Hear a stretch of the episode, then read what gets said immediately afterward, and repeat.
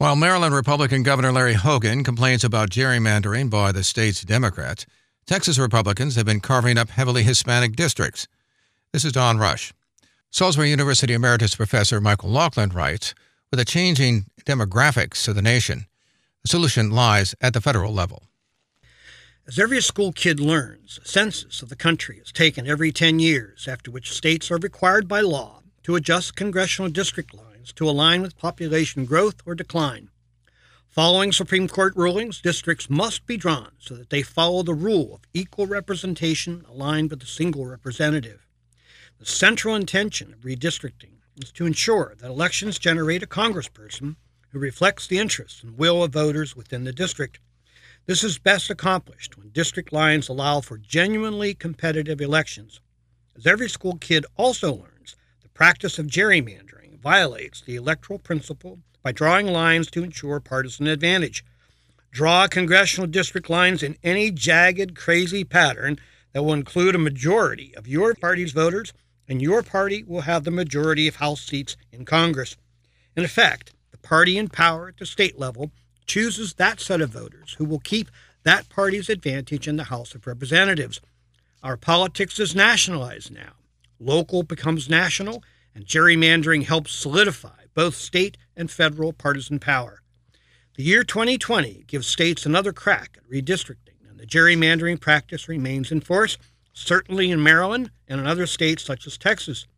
Democrats are in the majority in Maryland and drew a map that promises Democrats will win in at least seven of the eight congressional districts. Changes in district lines in the first district, including the Eastern Shore, could put in play this district as well perhaps ousting Republican Congressman Andy Harris in the 2022 midterm election. Similarly, the Texas state legislature is controlled by Republicans. That legislature has also gerrymandered its 40 districts to ensure Texas's congressional delegation will be overwhelmingly Republican. In both cases, the practice should be condemned. Indeed, good government organizations have criticized Maryland's plan, and the Department of Justice is presently suing the state of Texas because the Republican Party plan dilutes the voting power of black and Latino voters by dividing up their vote. 50% of the population growth in Texas since 2010 involves the Latino population. This translates into two additional seats in Congress, both of which will likely elect Republicans, despite the Latino vote trending Democratic.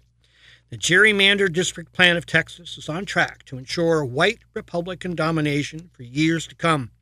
This highlights the structural, long lasting, discriminatory feature of gerrymandering that sets a pattern in place until the next census, 10 years down the road. The consequence the Texas congressional delegation will likely become increasingly unrepresentative of its population. The solution to the problem of gerrymandering lies both in technology and federal legislation. Accessible online tools now allow average citizens an opportunity to offer informed input to the conversation around districts and challenge a process that has been dominated by party officials. Still, this problem cannot be solved at the state level. Fairness cannot be achieved if Texas reforms, but Maryland does not. Federal law will be necessary. As Maryland Congressman Jamie Raskin has pointed out, passage of the For the People Act would marginalize the gerrymander practice by requiring independent commissions to design district maps for future congressional elections. This policy change would advance our democracy. This is Mike O'Loughlin.